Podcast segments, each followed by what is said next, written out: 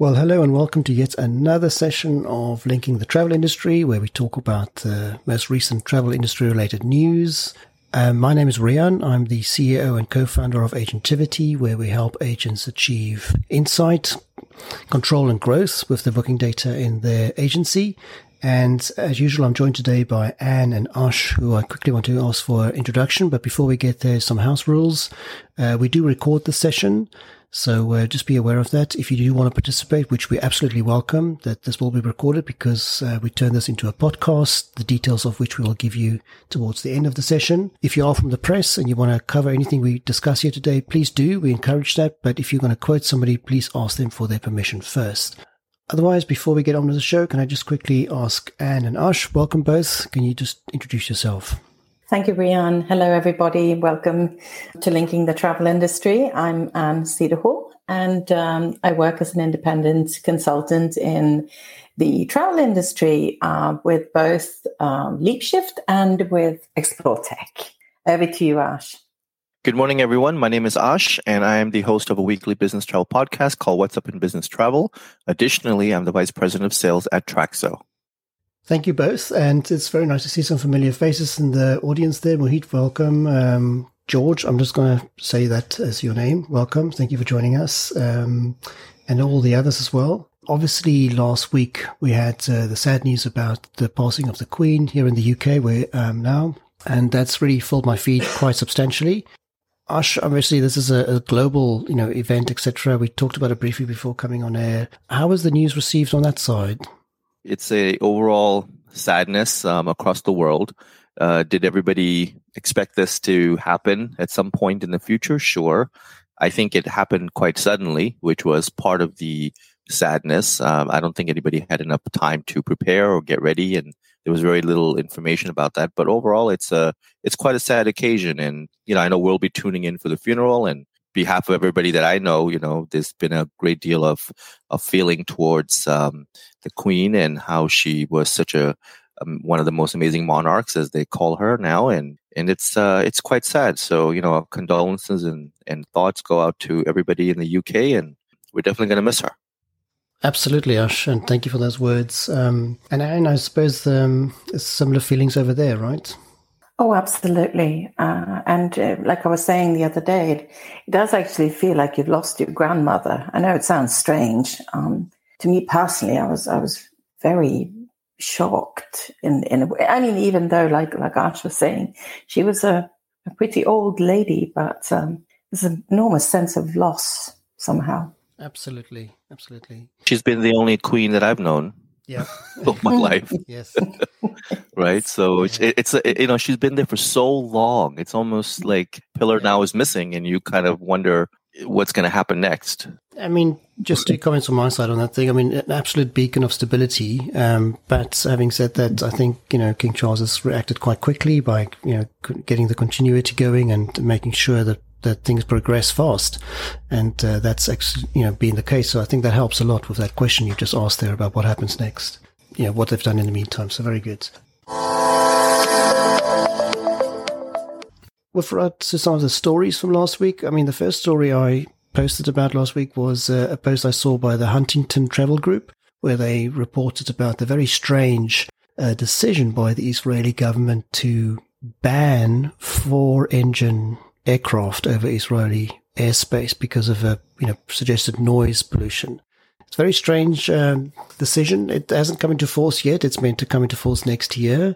But as many pointed out in the comments, you know, um, the future aircraft might have 20 engines, you know, they might be electric. It, it's all, it's all, it's all very strange. And people are asking, you know, does a four engine aircraft make substantially more noise than a two engine aircraft? It's, it seems a very strange decision. I don't have much more insight into this. I don't know if you saw this story, Anne, and what you made of it. And um...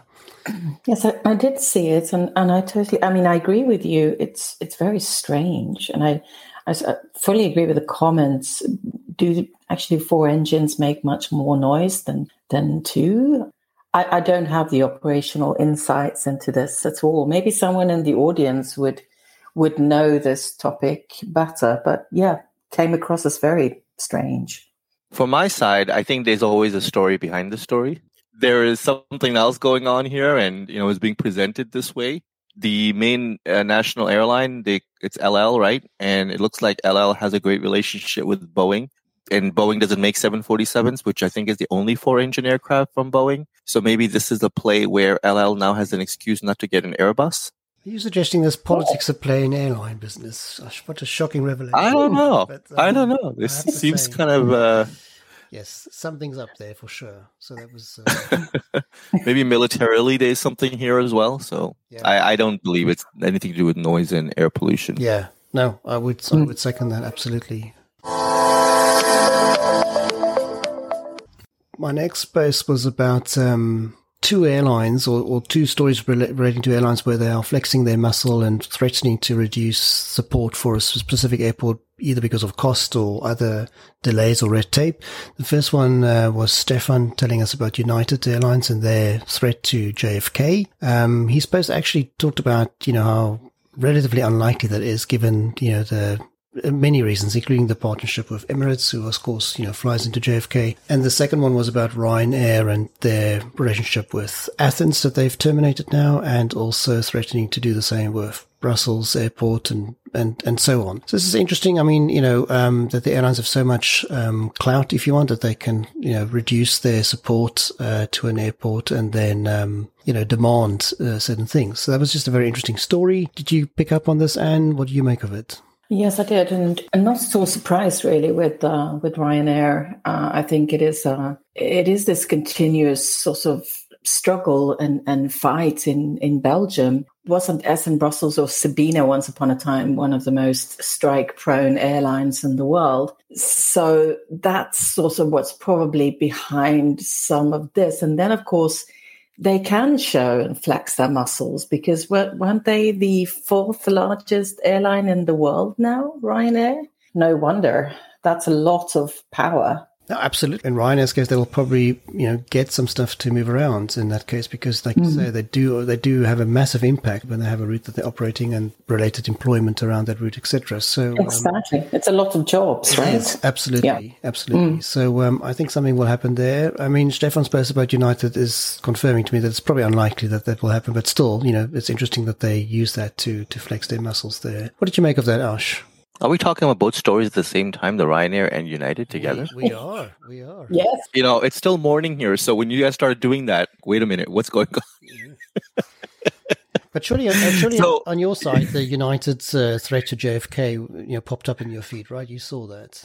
Yeah, no, I saw that. And, you know, United spent a lot of energy to try to get back into JFK because they used to be there a long time ago. Then they left JFK and now they want to come back into JFK. Obviously, they want JFK because of the international uh, routes and the international connections, among other things. And Newark is obviously just so large and there's only so much you can do at Newark. JFK, of course, has a lot more um, options and much bigger infrastructure. The airport is much larger. Uh, terminals are huge. So you get a lot of the international capabilities that come in JFK. So I think United Airlines is trying to get itself ready because one of the largest impacts that United has made over the last six months or so is its international uh, London routes. And of course, if you want London, you got to have JFK. Of course, what you mentioned earlier on Emirates and one of the things that Ryanair and Southwest here in the US and other airlines around the world, they're all part of a low cost model. And so if you start adding taxes to their fares and the fares start increasing, then the low cost is out the window. So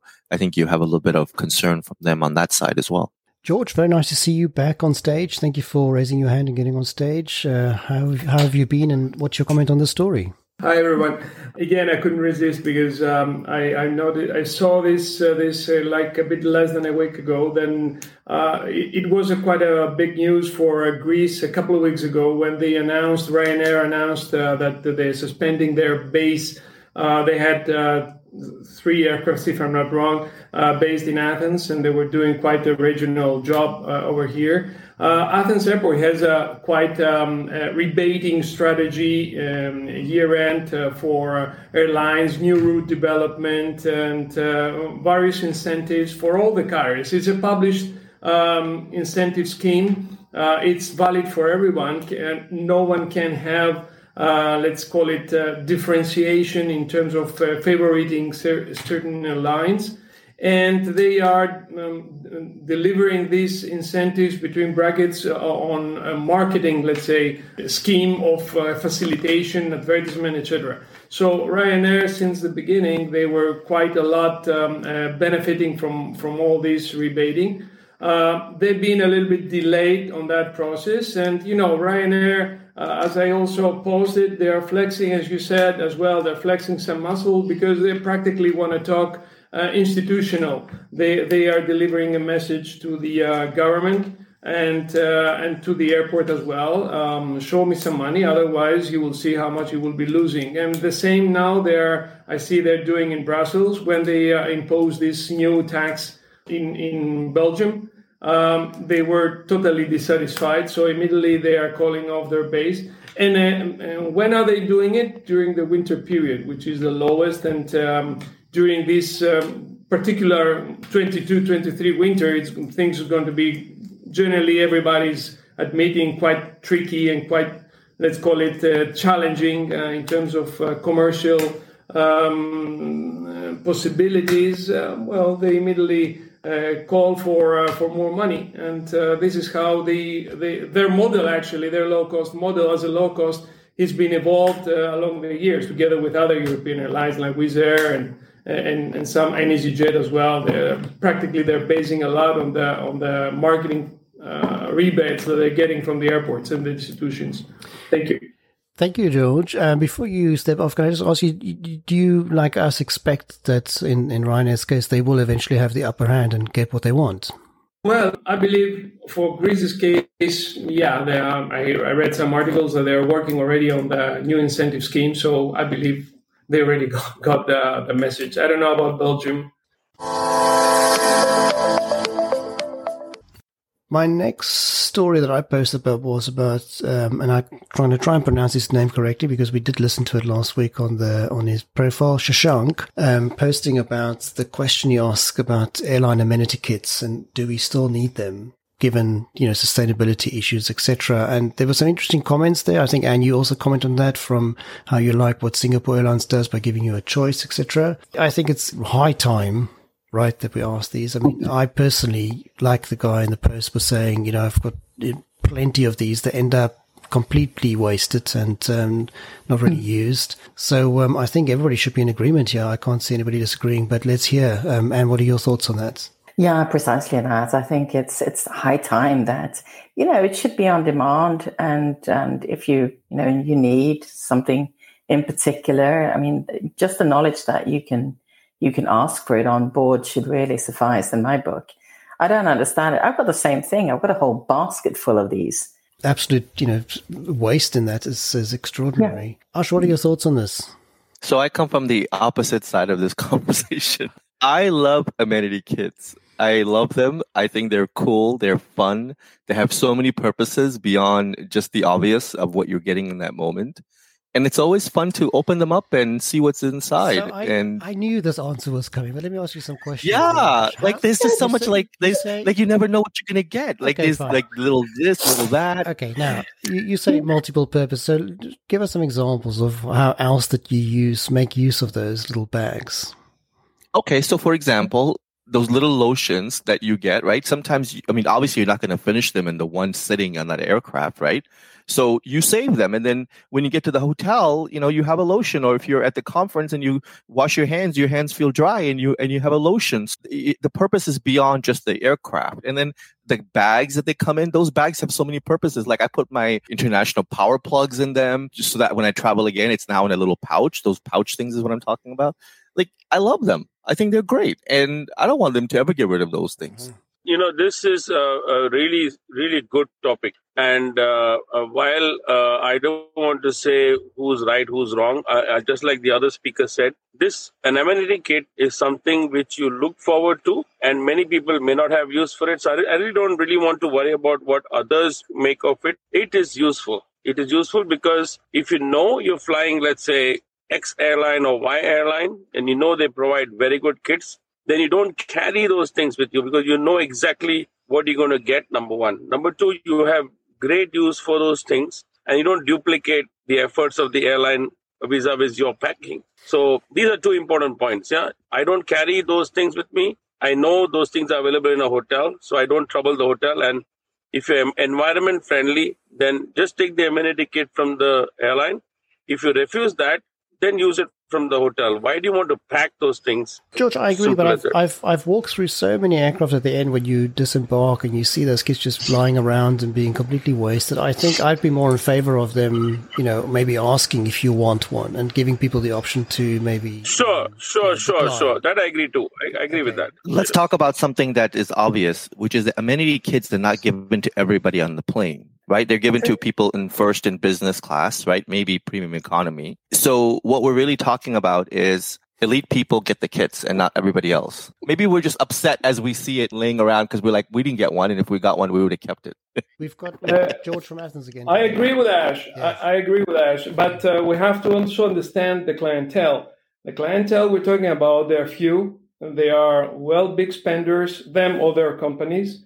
And um, what I would suggest is not to uh, spend money as an airline for producing those, and sometimes they become even cheap or um, not useful really.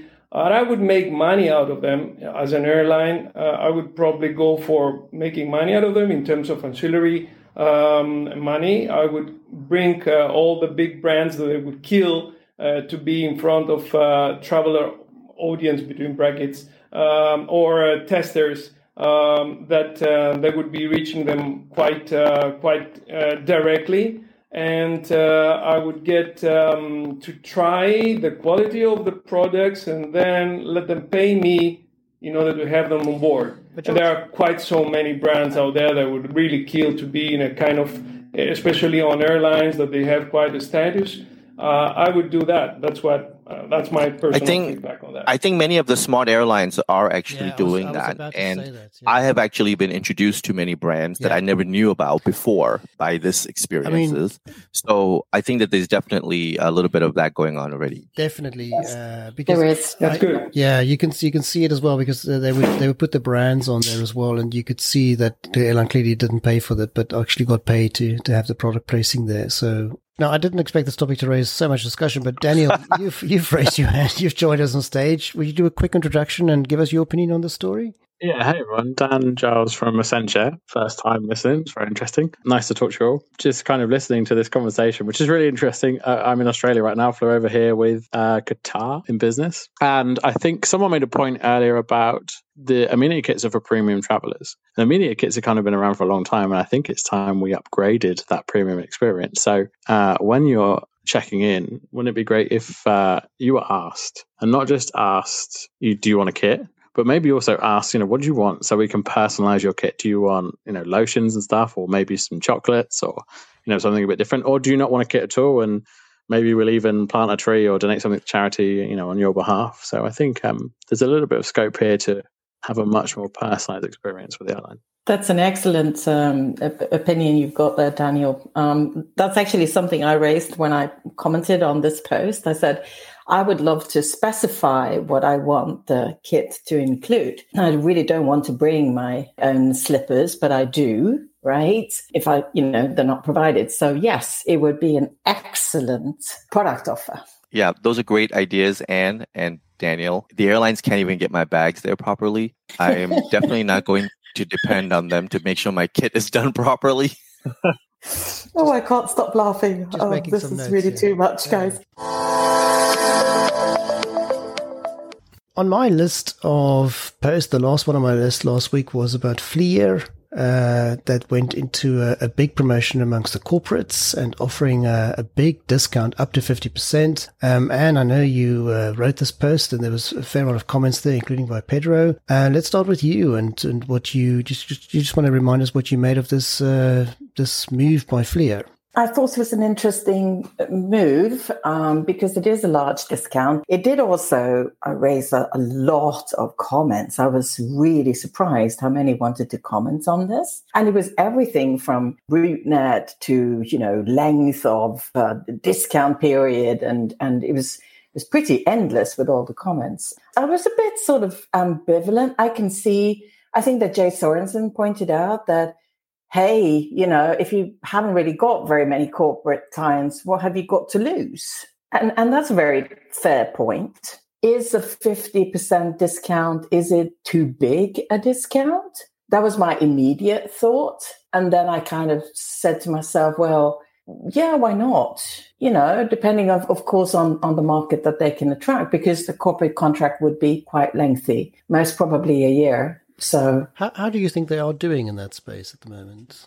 I really don't know enough, but I don't I don't see them growing in this space. I think they've had a bit of an uphill battle with the, as you know, Rian, uh, the the Nordic market is not really an NDC market at all. Scandinavian Airlines and Norwegian don't have any NDC. There is no driver for the uh, TMCs or the agency community to really implement these solutions. I think that sort of uh, affects them as well. I mean, me personally, it leans towards a sort of desperation move to get that business, but it, it I might be missing something there that uh, you know I don't have enough insight there to comment as well. But it just it's it's substantial that you know kind of a move, and it, it does sound like it's um, a little bit desperate. But that's just my personal thoughts. It's not based on anything other than that. So I don't know whether you've got any comments on this, Ash. I think that this might be a strategic move, uh, possibly with the idea that if you offer more amenities, and that's why they're focusing on the flex fare, that business travelers will be attracted to it because once you experience fast track, once you experience no cost for seat selection and bags, you start to say, hey, this is a pretty good experience. So, and the fact that it's 50% off now ties you. So I think this is a long term strategy, possibly, that is focused on the most premium uh, level fare, which delivers the highest level of service. Personally, I really wonder if the SME market is is you know big enough in in this part of the world. But that's just a personal observation, and I think that when you do these kind of promotions as well, you should have a pretty strong corporate um, solution. Let's call it an NDC solution to back you up. It'll be interesting to to follow this. Absolutely, we'll keep an eye on it. Qantas Airlines has just made an announcement that starting on November 29th of this year, travel agencies will be able to access lower prices of Australian domestic fares on the Qantas distribution platform. And this platform, obviously, agents have to sign into it. So it's outside of the GDS. And so, in order to get these lower fares, you have to use the Qantas distribution platform. So, I thought that was really interesting. What I am wondering about is that will these fares be the same as what you find on Qantas.com, meaning that the business traveler is getting the same price directly anyway? So, what is Qantas distribution platform doing for the agent other than just let, allowing them to match the pricing? Because clearly, this is a anti GDS move it's fascinating for me, I'm sure for Anne as well, how this is sort of new to the US market, whereas here it's very common. Um, almost every airline here will have some form of agent portal where the agent can log in and, and do those bookings, but at a, you know, at a better than GDS fare if you want. And that's at the end of the day all it is, Ash. It's, uh, it's, it's a lower cost of distribution for the airline. It doesn't always work. I mean, and I'm sure you'll comment on the cost and complexities for the airline to actually offer that service, which in the end could be almost as high as a GDS cost in some cases. But it's pretty common here, Ash, and it benefits pretty much only the airline you and I, Rian, we've really gone into this in depth. The difference between the North American market and the European market, and we can clearly here see that the Australian is following the European market that it's about the fares because in North America, it's very much about content when we're talking NDC or moving away, let's call it moving away from the GDS. The reason for that, Ash, is that most of the American carriers are in full content agreements. Um, meaning that they cannot differentiate, um, except for Hawaiian, who have left their full content agreement, and hence the now lawsuit um, being sued by Sabre. But yeah, it's nothing new to us. It's really just Qantas following the European style uh, approach that. Uh, so the fares will be the same on the Qantas website, definitely. And most probably the content as well that you can have. If you have additional better content, uh, that will be available on the Qantas website, but also on this platform for the agents. And I, think my comment on that was that they're not even trying to cover this up. They're just talking about the fact that this is better yeah. fares. That's it. They're not even saying, oh, there's, you know, other content, uh, you know, or yeah. extra functionality or anything like that. And it's it's actually a huge inconvenience to the agent, Ash. As you can imagine, you just pointed out, they have to interrupt a, a process flow in the GDS, leave that, go to the website, log in. That in itself creates other problems with regards to identifying the, the, the, the booker and who made the booking and process flows for following up and back office entries. And it's endless. It's not, uh, it's not a very convenient solution, but at the end of the day, it's a lower fare. And, you know, for some markets, that's going to work, but it doesn't always work. Uh, the ultimate cost in the end adds up and it, it's very difficult to, to get that uh, to work correctly. No, I mean we can we can see that it doesn't always work, right? Because we see that the sort of um, adoption rates of, of NDC is around ten percent, and it's it's not really increasing. Um, Ash, did you have another story? We've got uh, three minutes left, or shall we pass over to Anne? Let's pass over to Anne. All right, thanks. Well, I wanted to, to bring up, uh, and I meant to really last week, this um, win by Datalex of EasyJet. I thought that really caught my attention. And uh, congratulations to Datalex. It's, you know, that's, that's amazing. That's a huge win. The Datalex product will be implemented as a but they will certainly do the offer and order management system or the orchestration of EasyJet's platform or EasyJet.com. That's a that's a big win. I mean, EasyJet is a is a big airline. My thoughts on this is that I think EasyJet is going to set a high standard there. I mean, they've done very well in consumer mm-hmm. user interface processes, yes. etc. And I think I think Datalex will have to step up um, to meet that. But it is obviously good news for Datalex because I imagine they've bled quite a bit um, from the Asian business that they've had. Right, the more severe impact of COVID in those markets. So they must have had a bit of a difficulty. Yeah. And yeah. So, yeah. And also following the Lufthansa uh, termination. That's, that's right. Yeah. That's right. So yeah. yeah. it is good news for them. Yeah. Thanks for bringing us that story. That brings us to the end of the session. From my side, I just want to thank everybody in the audience who listened in today and joined us again. It's really good to see some familiar faces there. And for those who joined us on stage, thank you so much for giving us your insights once again. Thank you so much. Thank you for, for having me. And as a reminder, everyone, this call is every Monday and it's all about linking the travel industry. So please tell everybody that you know about it. If you enjoyed the session, chances are high that other people that you know will also enjoy the session. And if you cannot make it because of time zone or availability, you can always catch up on this session as a podcast on Business Travel 360. This is linking the travel industry signing off.